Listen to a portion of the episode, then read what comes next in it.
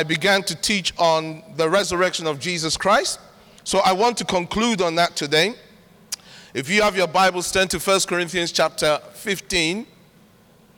Uh, 1 Corinthians 15 is really known as the resurrection chapter. The resurrection chapter. There are, in the Bible, there are various themes and books that have certain themes to it. For instance, Hebrews 11 is known as the, who can tell me? Hebrews 11 is known as what? Yeah, the faith, the faith chapter. Well, this is known as the resurrection chapter because it deals with the theme of resurrection.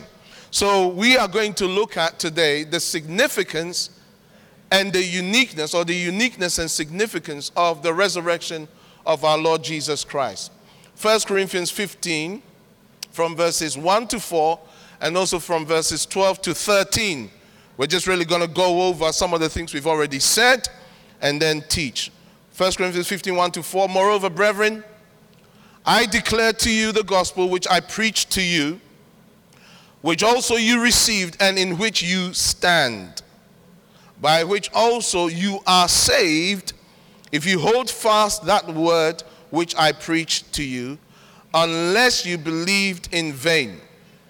For I delivered to you, first of all, that which I also received that Christ died for our sins according to the scriptures and that he was buried, and that he rose again the third day according to the scriptures. Now, verse 12, now if Christ is preached that he has been raised from the dead, how do some among you say that there is no resurrection of the dead? And if there is no resurrection of the dead, then Christ is not risen. I wonder if you can help me with the lights. Um, the light here is kind of in my eye and it's really bouncing off here. It's affecting how I can read. yeah, so anyway, um, so the scriptures that we've read, verses, wow, okay. It's amazing, all kinds of dynamics happening on Easter Sunday. The scripture that we've read, is this okay? The scripture that we've read talks about what the gospel is about. Verses 1 to 4 tells us about the gospel. Paul the apostle was writing to the Corinthian church because there was a scandal. And the scandal was this that the resurrection had already taken place. Now, there is a reason why. Now, is this light? Not, not that. This light here. Oh, they can't? Okay, praise the Lord. Well, we're just going to have to bear with this. Can I have this? Um...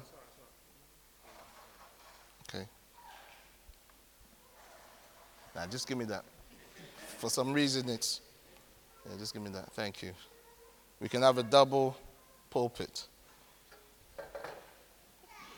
I was trying to bear with it, but it's like, nah, I'll be struggling for the next. Can you take this big thing away from here? Thank you. I'll be like struggling with it for the rest of my preach. I thought, you know what? Just let them know you're struggling. Get rid of that. Maybe you can put some nice cloth on it, then that way it won't, it won't be affecting my big eyes anymore. All right. Let's try again. So, the scandal was this that the resurrection had already taken place. And so there was no longer going to be a resurrection. Now, you may say, why were they saying this? This probably was because of an incident that took place when our Lord resurrected. When our Lord resurrected, the Old Testament saints actually resurrected with him, as we're going to see. So the Old Testament saints resurrected with him, and for um, a few days, or quite a few days until his ascension, well, quite a few days, went about telling those who lived in Jerusalem that Messiah has risen from the dead. So they witnessed it. Now, there was amazing things that happened in those 40 years after our Lord died and resurrected. And uh, there's a few historical evidences of it, but we won't go into that today. But the point is, this actually happened, and the Bible records it. And so the scandal was that the resurrection had already taken place and it was affecting the faith of some of the believers. So Paul the apostle writes to the Corinthian church because they were querying him about this. And he said to them what, first of all, the gospel was. And that is, the gospel was that Christ died for our sins according to the scriptures, or to fulfill the scriptures. He was buried, and with it, all the, the significance of what that means. We won't look at that today and that he rose again the third day according to the scriptures or to fulfill the scriptures. And because of this, and then he went on to say about how he was then, he then revealed himself first to um, Peter, then to the eleven, then to a lot of the brethren, and then even to himself. He revealed himself also to his brothers and so forth. And then finally, he revealed himself to him, Paul the Apostle, in his ascended state. And so he then says, if Christ has, is preached that he has been raised from the dead, how come some of you are saying there is no resurrection of the dead? But if there is no resurrection of the dead, then Christ is not risen. Now, here's the point that we emphasized on Friday, and that is this there are some people who teach, sincere people who teach, that you don't have to believe in a literal resurrection for you to be a good Christian. In fact, to believe in a literal resurrection is really quite ludicrous because really, Jesus didn't really resurrect. It's just a symbolic statement that, you know, he's alive. And, you know, even the Islamists, they teach that Jesus didn't die in the first place and he therefore didn't resurrect, but rather he was taken up into heaven um, and so forth. So the issue of the resurrection is very, very important. We've talked a lot about it in terms of, um, on Friday, we talked about its importance, so I don't want to go into that. But let's talk about the unique nature of the resurrection of our Lord Jesus. You see, throughout human history and in biblical history as well, there has been incidents of people who have died and come back to life. Is that not so? And so one could say, so what is the big deal about the Lord Jesus dying and coming back? The point with his resurrection is this is that his resurrection is unique from every other resurrection. And we're going to look at it. Number one, it is unique because he was the Son of God. He was the Son of God and is the Son of God. Philippians 2, verse 6 tells us that who being in the form of God did not consider it robbery to be equal with God but made himself of no reputation. Our Lord Jesus, as the Son of God, died. He died.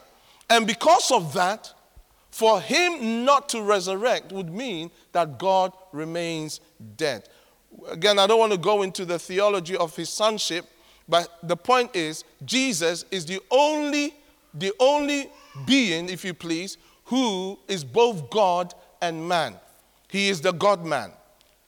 He is the God man, and in his divinity, he is the Son of God, and in his humanity, he is the Son of man. Now, what makes him God is that he has all the attributes that makes God God. There are certain things, if anybody possesses, they come into what we call the God class.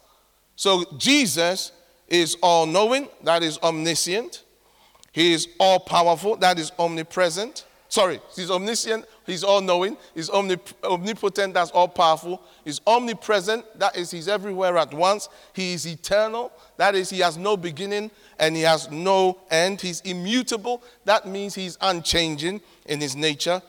And uh, what else? He is self existent, that means he doesn't depend on anyone or anything to exist. And finally, he is sovereign. That means he is above or superior to all. Now, only the Father, Son, and Holy Spirit, that is, the Father, our Lord Jesus, and the Holy Spirit, have these attributes. They are called the incommunicable attributes of God. They are the attributes that God does not give to creation. And so Jesus possesses this. And because of that, as the Son of God and as the Son of Man, he was crucified and he died. And the mystery about the cross is the fact that God died whilst he remained ever living. God died, and yet God never dies. But God did die in the sense that the Son of God died as a human being.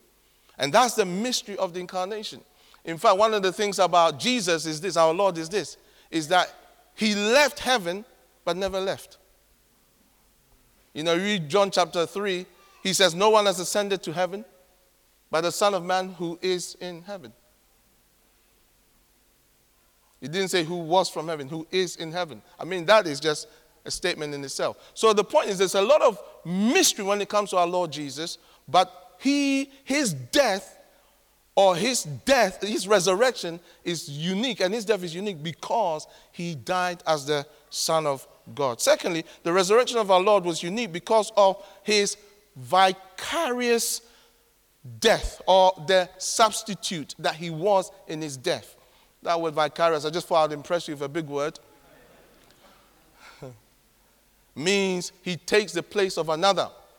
And Jesus, he had to resurrect because of the nature of his death. In 1 Corinthians chapter 5 verse 7, he says, For indeed Christ our Passover was sacrificed for us. He was our sacrificial lamb who was killed on what we call Easter um, Friday or Good Friday, and then on Sunday he resurrected. And so his resurrection is unique because of the nature of his death. Number three, let me be quick on this. Our Lord's resurrection was unique because he was the first person to be permanently resurrected from the power of death. The first person to be permanently resurrected from the power of death. Like I touched on earlier on, many people have died and come back to life, but then they've died again. You understand? But our Lord Jesus was the first person who died, came back to life, and never died. But when he resurrected, Others resurrected with him, as we will see in the scripture. Romans chapter 6, verse 9 says this Knowing that Christ, having been raised from the dead, dies no more. Death no longer has dominion over him. Now, what you need to understand about death is this it is not simply the absence of life in the sense of we leave our bodies. That is an aspect of death. But death begins with sin, it includes corruption in all its form, and eventually destruction. When Jesus died and resurrected, death in all its forms no longer has power over him.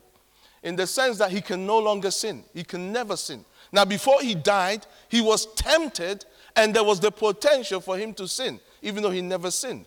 But after his resurrection, he can no longer sin. He can no longer sick. He can no longer be weak. He can no longer be destroyed in his body. Amen. Okay, so that's another unique element of his resurrection. Number four, the resurrection of our Lord was unique because it was the first fruits of what was to follow after. 1 Corinthians 15 23. He says this, but each one in his own order, Christ the first fruits, afterward those who are Christ at his coming. Now, Christ being the first fruit, I touched on this on Friday, means this. You have to understand the concept of first fruits. In those days and under the law, first fruits was an offering that was given to God. Now, there wasn't a stipulated amount that you had to give, but what it was is this when you did your harvest, you took the first harvest, and part of that first harvest, you brought it to God as an offering. And you gave it to God as an offering to show that the rest of that harvest belongs to Him and that you're going to honor Him with the rest. Many times people confuse tithes with first fruits. But if you want to be technical, tithe is last fruit. It's not first fruit because tithe is the tenth of what you've harvested. First fruits was a portion that you took. The Bible never stipulated the amount. There's different ones that say the amount. And then you had the firstborn, which was also a form of first fruit. So if a person gave birth, um, uh, their firstborn son was a first fruit to God. In other words, he represented the rest of the family that was dedicated to God. And then if they had a, a lamb or uh, um, um, um, cattle, the first um, born cat, the first cattle that came out of the womb was the first fruit that belonged to God. Now, Jesus, in his resurrection, is referred to as the first fruits. And that means, what that means is this, is that he represented the first harvest that God the Father was now going to have of the rest of the human race, and they were going to be like him. And just for measure, not only was Jesus the first fruit, but when he came to heaven, when he came before the throne of God to present to God his victory, he also presented a first fruit of the human race in the Old Testament saints that had resurrected with him. So in Matthew 27, I know you're looking at me strange, Matthew 27, verses 51 and 52, he says this then behold, the veil of the temple was torn in two from top to bottom, and the earth quaked, and the rocks were split, and the graves were opened, and many bodies of the saints who had fallen asleep were raised. Verse 53. And coming out of the graves after his resurrection, after his resurrection, they went into the holy city and appeared to many. Now, some say that, and then they died again. Nonsense. From that point, he took them all in his ascension with him to the throne. And they're in paradise right now, in their resurrected form, waiting for when he returns. This is why when Enoch was prophesying, he could say, The Lord is coming with ten thousands of his saints. Because it was these saints that he was coming with, as well as the holy angels, on the day of visitation when he comes to judge the earth. Are you listening? All right. So these are some of the unique characteristics of the resurrection. Now, I want you to understand this. It's very important that as a believer, you understand why the resurrection of our Lord is different from every other resurrection. And now let's talk about its significance. What does it mean? One of the things that really troubles me as a pastor is this. Over the years, I noticed that many believers don't really understand their faith. And I'm talking about the basics of their faith the thing that they need in order to be able to live a Christian life that is consistent with their Lord Jesus. And it is because the foundations that God has ordained in His Word that are required for us to be healthy and strong is not there. Most Christians have a paradigm of having their needs met when they come to church. So if the service does not tailor to a felt need, they feel like they haven't really got anything out of the scripture. It is like a child who always eats fast food when they are hungry. Eventually, they will die early. For a child to grow healthily, they need to have a proper nutritious, is that a word? Yeah, I made up a word. Was that again? Yeah, that's the one. A proper diet. Because if they don't, and many times that and, and diet, nut, nu, nutritious diet, that balanced diet is not what the child wants. How many of you know that? They don't want that. They want something that tastes nice all the time. So they would like McDonald's breakfast, McDonald's lunch, McDonald's dinner, mixed with KFC, sometimes some pizza all the time. And then and with crisp and soft drinks just all the time. You kill them within a few years. Spiritually, this is what's happened with many believers the basic diet, and one of it is the resurrection of the dead, which includes this doctrine of the resurrection of our Lord Jesus, is missing in our paradigm. And because it's missing, we don't know how to deal with suffering. We don't know how to deal with challenges that come our way that seem to contradict our faith. We don't know how to deal with it because we have no concept of suffering uh, in the context of our faith. Because we've been taught a doctrine about suffering that is unscriptural or unhealthy. Anyway, so let's look at the significance of the resurrection. What does it mean? What does the resurrection of our Lord Jesus really mean for us today as believers? Number one, it proved that Jesus was the Son of God, as he claimed. Why is this important? Because remember, as the Son of God, he is divine, and as the Son of Man, he is a human being. In Romans chapter 1, verse 4, the scripture says that he was declared to be the Son of God with power according to the Spirit of holiness by the resurrection from the dead. God affirmed his claim that he was the Son of God by raising him from the dead. We could talk a lot about that. Number two, his resurrection is significant because it proved that he had accomplished what he promised. He had accomplished what he promised. Now, if you look at our Lord's life, a lot of times he would say he's going to be, he will rise from the dead, he will rise from the dead, he will rise from the dead. And so when he resurrected, he proved it. And here's another point. If the Lord did not resurrect from the dead, honestly, if he didn't, everything else that he did and said should be thrown out. Because at the heart of his ministry, he was claiming to be the Son of God and he was claiming he was going to rise from the dead. Now, you cannot have a good moral teacher who says such stupid things and be okay. You can't be. Imagine if I turn around and said to you, just to show you that I'm a real man of God, I'm going to start flying. So just watch me now. Flap, flap, flap. And I remain as I am.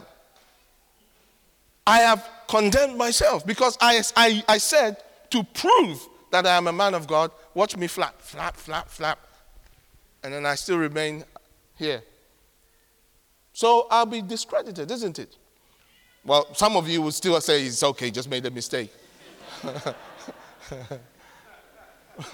how we. Uh, you know, at times we, we allow, we excuse all this kind of foolishness. But honestly, from when a person says, in the office of an apostle, prophet, evangelist, pastor, teacher, that I am doing this to authenticate my office, if it doesn't work, just say, You're false. You've missed it. Go back to the drawing board. But we don't like to think like that because we're thinking of our own failings, isn't it? Well, I make mistakes. If I say that he's false, then that means if I mess up, I'm false. Yeah, maybe you are. Let's move on quickly.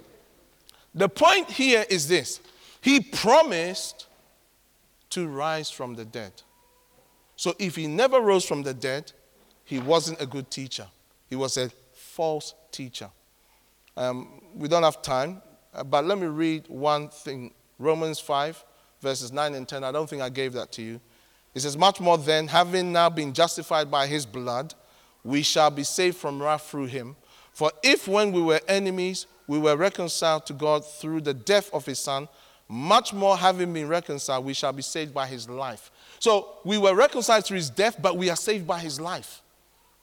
And that life can only take place through his resurrection. Number three, the resurrection proves that Jesus was a true prophet. Because, like I said earlier, he kept saying he will rise again. Mark 8 31 says this. I don't know if you've got that one. It says, And he began to teach them that the Son of Man must suffer many things and be rejected by the elders and chief priests and scribes and be killed and after three days rise again after three days rise again or rise on the third day. I mean, that's very clear.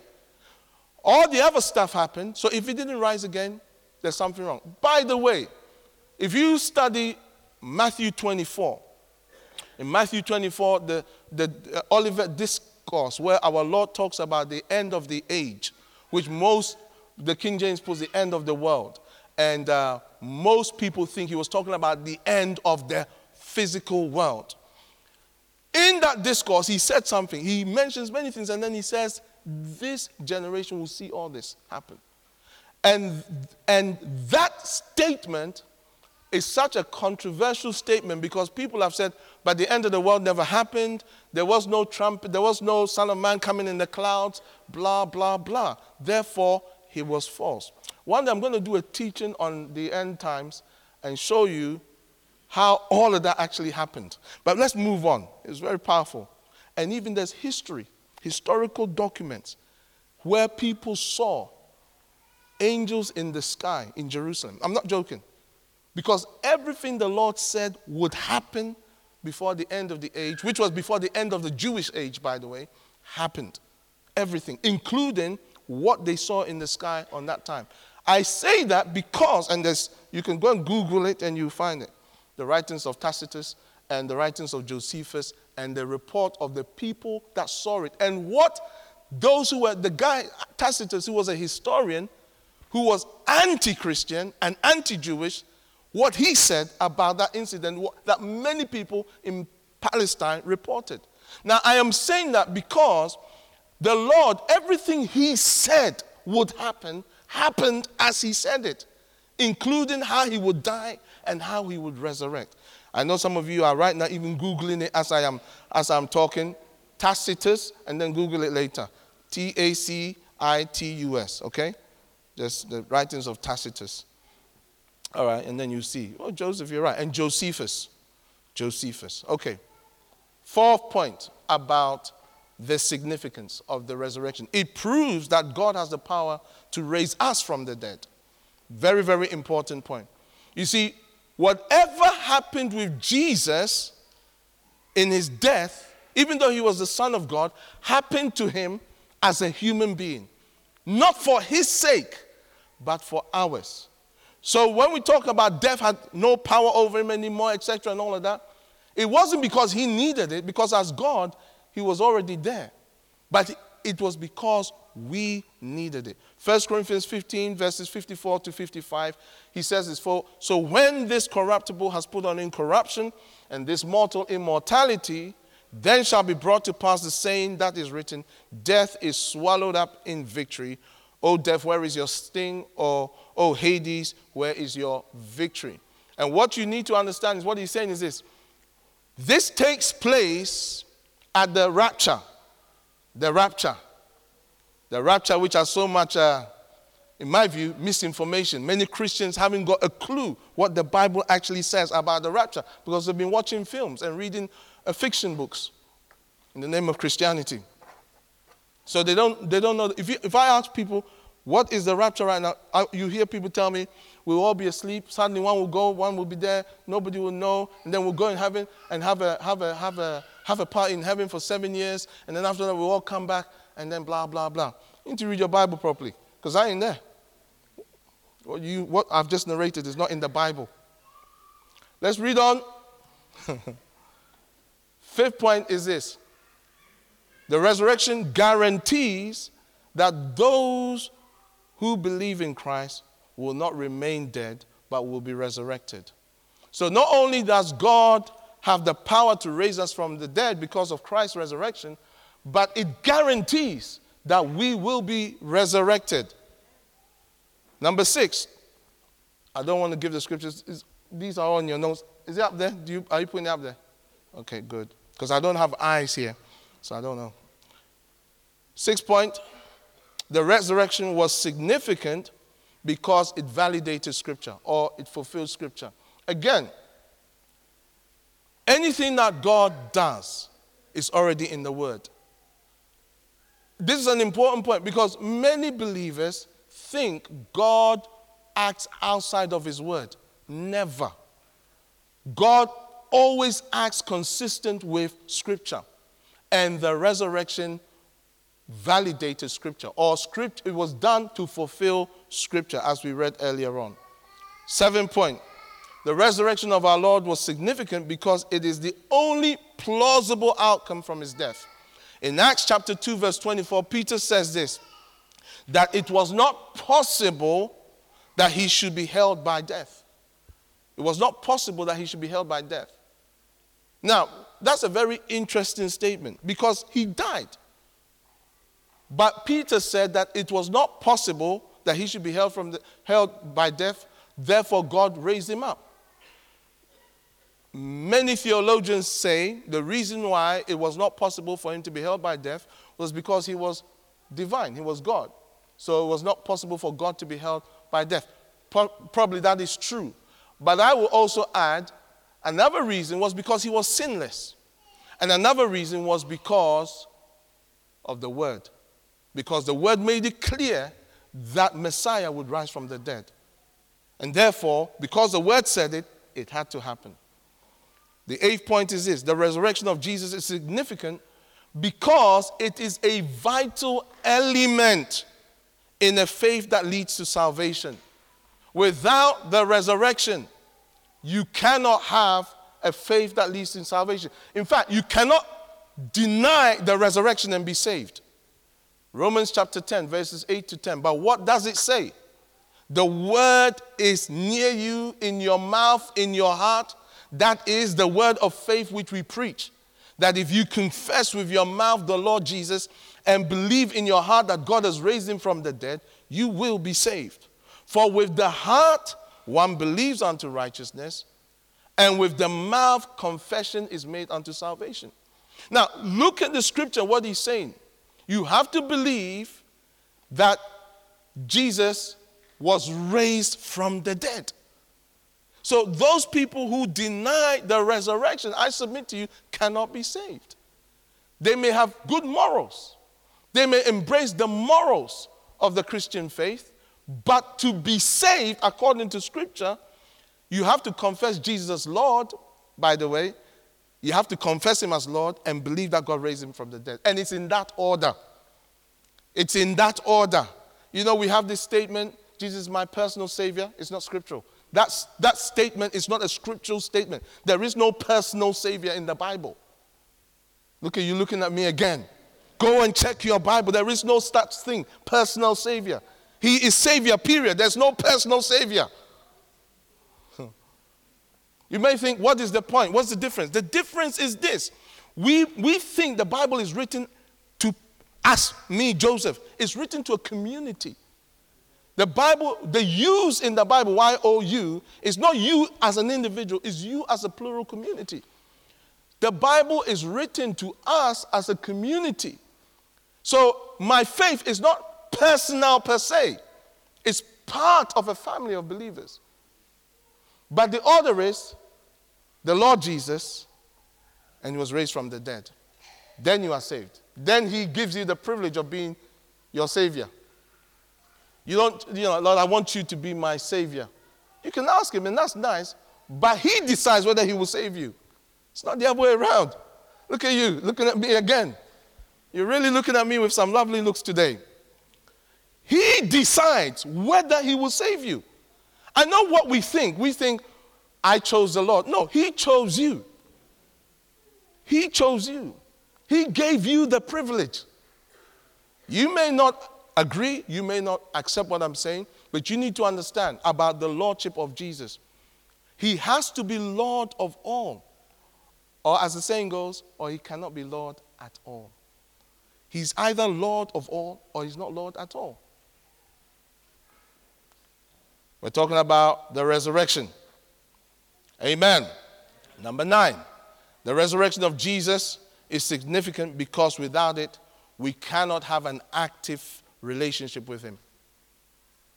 In John 11, 25 and 26, our Lord says this I am the resurrection and the life.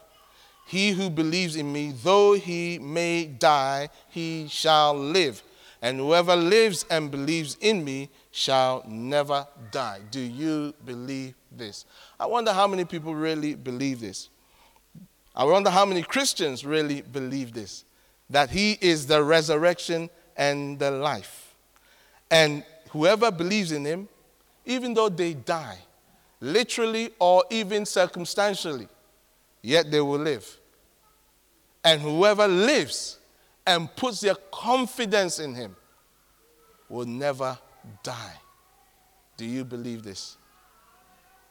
Another thing, scripture that is important for this is this John 15, verse 5. He says, I am the vine, you are the branches.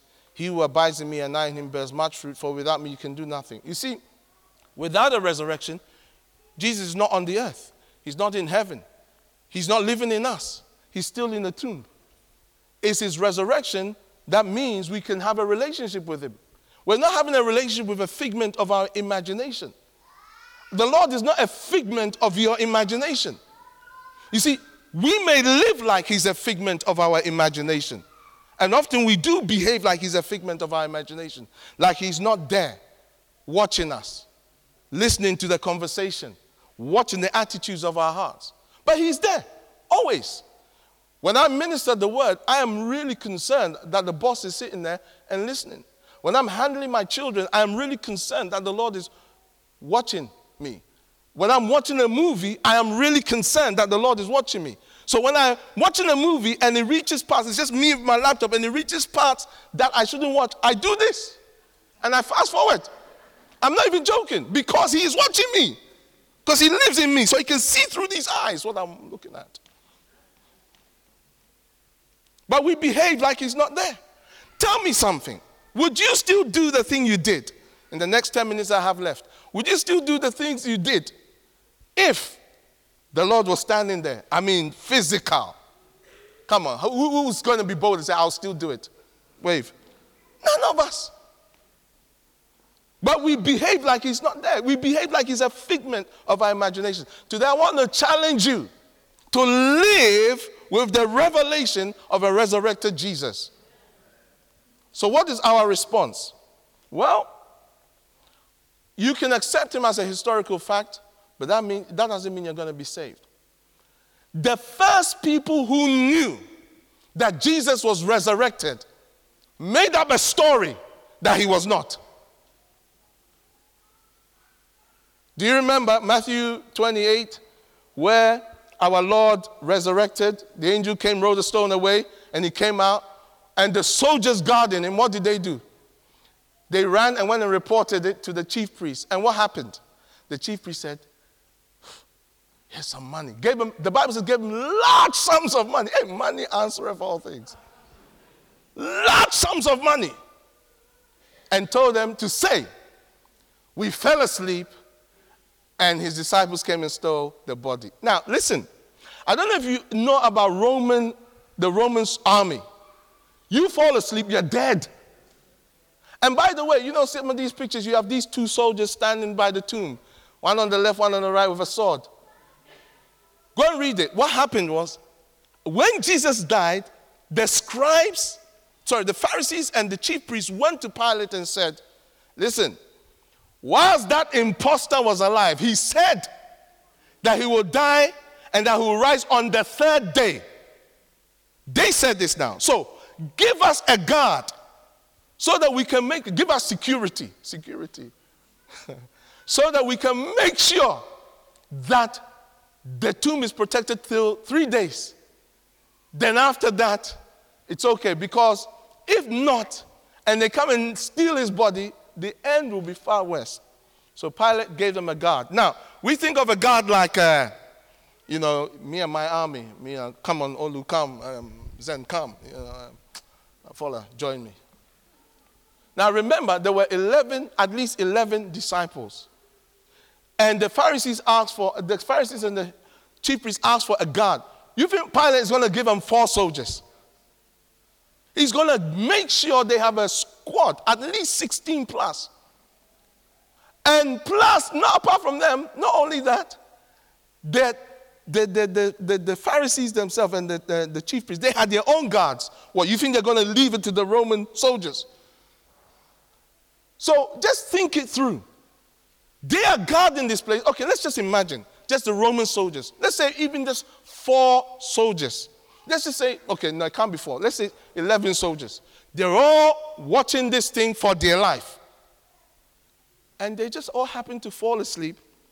And 11 men came and rolled a big stone away whilst they were sleeping without them waking up, took the body out, Oh, come on, that's nonsense.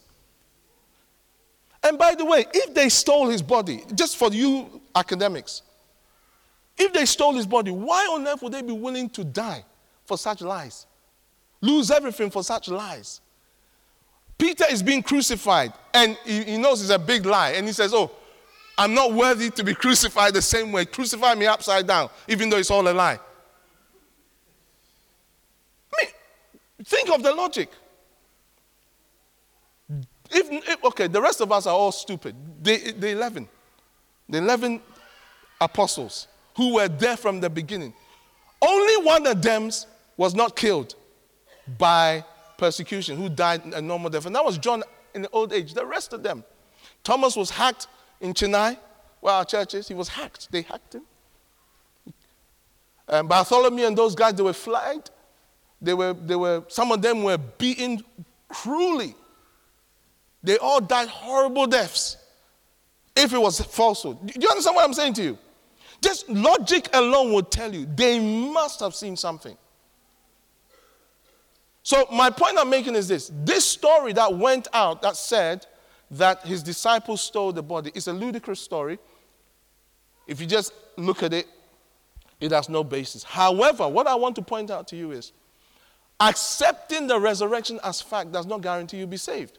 Because the first people, these soldiers, they knew, and so did the chief priests. But they were set in their rebellion. And also, they allowed money, money, money. Ah. All boils down to one or the other God or money. They allowed money to cause them to deny the truth. Are you still there? It's all in Matthew 28. Read it. We don't have time. But our most important response to the resurrection, the most important is what I alluded to earlier, is Romans 10 8 to 10, which is we acknowledge Jesus as the Lord of our lives uh, because we believe in his resurrection. You acknowledge him as Lord, you confess him as Lord. In the Bible, to say to confess something does not say, does not mean I, I believe that Jesus rose from the dead. That's not what confession means. It means to say the same thing as. So when we confess Jesus as Lord, we are calling him Lord the way God wants us to call him Lord. You know, I, I have a preach that really says this. It says this in essence make sure you're saved. and I point out that the sinner's prayer can never save a person in itself. It is a supernatural work of the Holy Spirit for a person to be saved. The problem we have in many of our churches, we have reformed characters, but not regenerated spirits.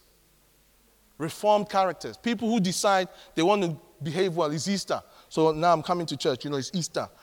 You know, even though the clocks went forward, I'm still coming because it's Easter. Reformed character.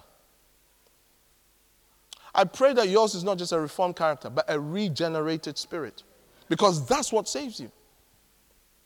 So, what is the implication for you and I? First of all, we must be born again. So, we must respond to his lordship. But for the rest of us, I want to point out these things in this 1 Corinthians 15 uh, passage. Number one, our response is to believe in a glorious future in the age to come.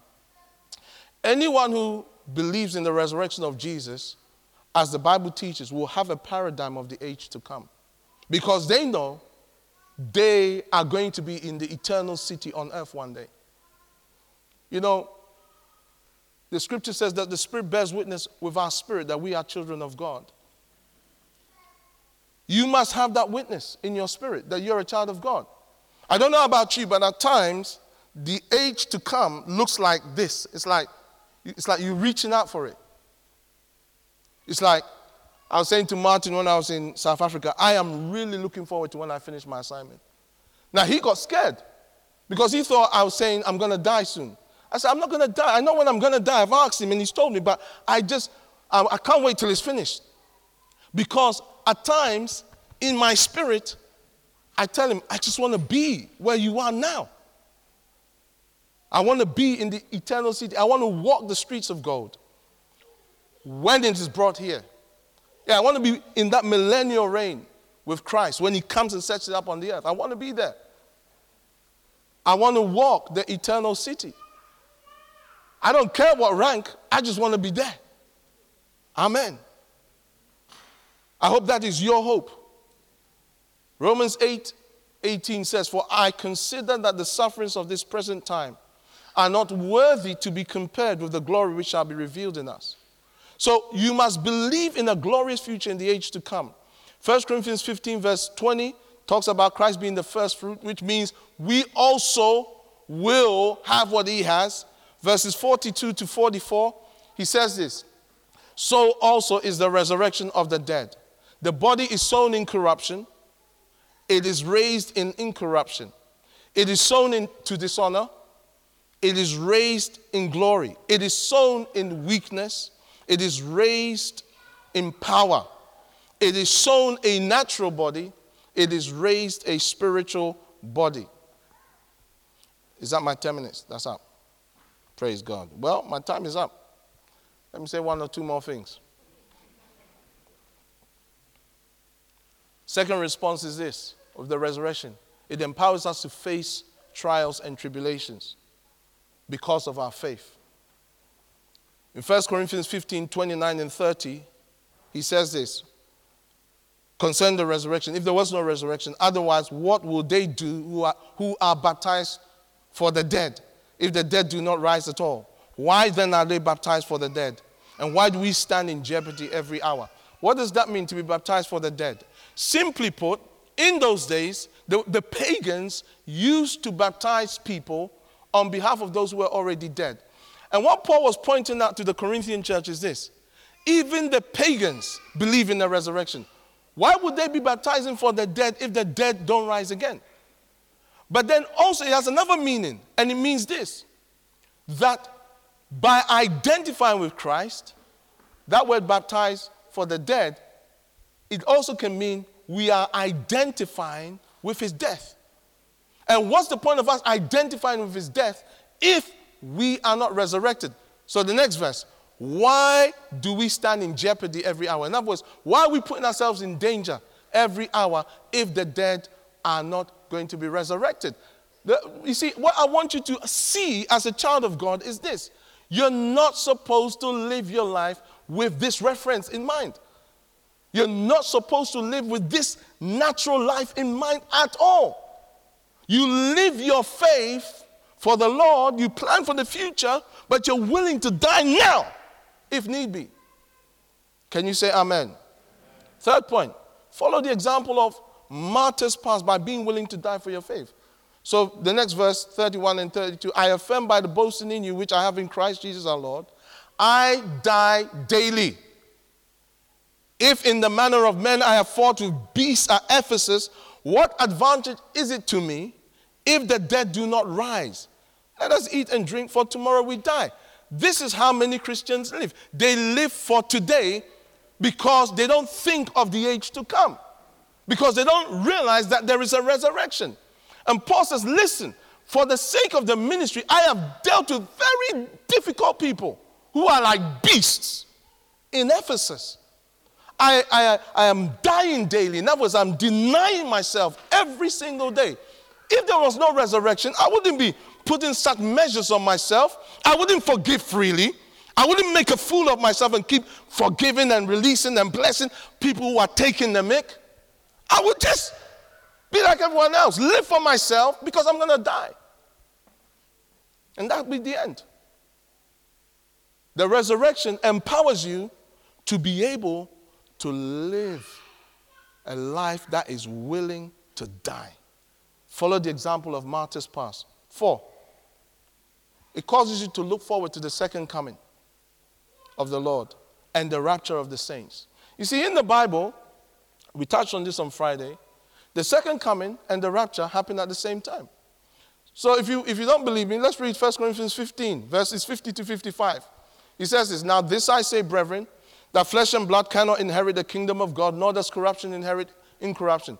Behold, I tell you a mystery. We shall not all sleep but we shall all be changed. In a moment, in the twinkling of an eye, at the last trumpet, for the trumpet will sound, and the dead will be raised incorruptible, and we shall be changed. Period. That's how it happens. If you want to see another place, 1 Thessalonians 4, verses 13 to 18, he says a similar thing. He says in verse 13, 1 Thessalonians 4, I do not want you to be ignorant, brethren, concerning those who have fallen asleep, lest you sorrow as others who have no hope. For if we believe that Jesus died and rose again, even so God will bring with him those who sleep in Jesus. For this we say to you by the word of the Lord, that we who are alive and remain until the coming of the Lord will by no means precede those who are asleep. For the Lord himself will descend from heaven with a shout, with the voice of an archangel, with the trumpet of God, and the dead in Christ will rise first. Then we who are alive and remain will be caught up or raptured up together with them in the clouds to meet the Lord in the air. And thus we shall always be with the Lord in heaven. No, doesn't say in heaven. We'll always be with the Lord, period. Not in heaven. Because he's coming down. We meet him when we come down with him. Therefore, comfort one another with these words. These two scriptures tell us when the rapture happens, how the rapture happens, why it happens. That's where, that's where it is. There's nowhere else. Apart from uh, um, scripture in Second Thessalonians, which some apply in a certain way. But that's what it says. It says, when the Lord comes, what's going to happen is there'll be a shout. The archangel will shout. They'll blast the trumpet, the final trumpet, the seventh trumpet will sound. In Revelations, he talks about the seventh trumpet when it sounds, and then God's final purposes is unleashed. And then what happens is the dead in Christ rise first. The resurrection takes place. The first resurrection takes place. Then those of us who are alive and remain we are raptured. and we meet the Lord in the air, and we're with Him forever from that point. That's what it says. Amen. We'll stop there.